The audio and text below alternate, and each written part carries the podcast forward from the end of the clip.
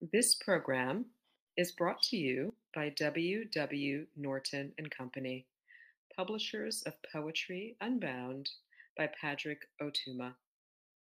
Now in paperback and featuring immersive reflections on 50 powerful poems.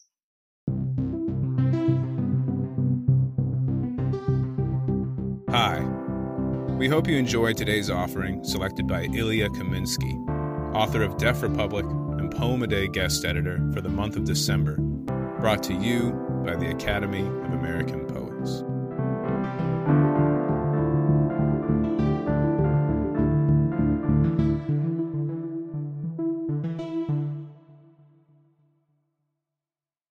Vaccinated. I once saw Jazell Barbie Royale do Whitney Houston so well. I got upset with myself for sneaking past the cashier after having been patted down. Security frisks you for nothing. They don't believe in trouble. They don't imagine a gun or a blade, though sometimes they make you walk all the way back to the car with the weed you didn't tuck well. No one's at fault. That's how they say it where I'm from. Everyone's got a job. I should have paid. Our women need to perform for the tips they couldn't earn after the states shut down for good reason and too late. We lost so many friends. My buddy Janier swears he still can't smell his lip balm. Our women need us to call them beautiful because they are. They've done what they must to prove it. And how often does any woman get to hear the truth?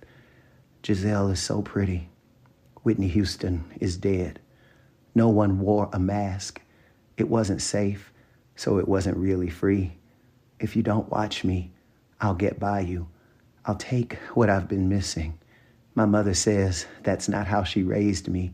I spent a year and a half sure she'd die. The women who lip sync for us could die. People like to murder them, and almost everyone else wonders if they should be dead. Who got dressed looking for safety today? Who got patted down? My mother says what we do is sin, but all we do is party. Even when I'm broke, I can entertain. You're going to miss me someday. You're going to forget the words to your favorite song. You're going to miss me when I'm gone.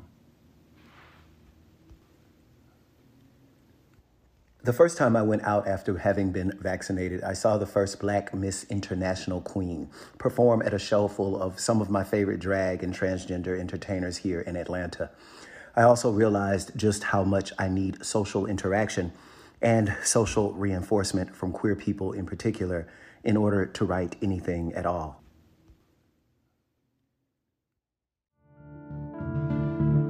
Poem a Day is the original daily poetry series featuring new work by today's poets. Produced by the Academy of American Poets, this free digital series is made possible by you, our readers and listeners. Learn more about Poem a Day, and if you can, please consider supporting this work by visiting poets.org/give.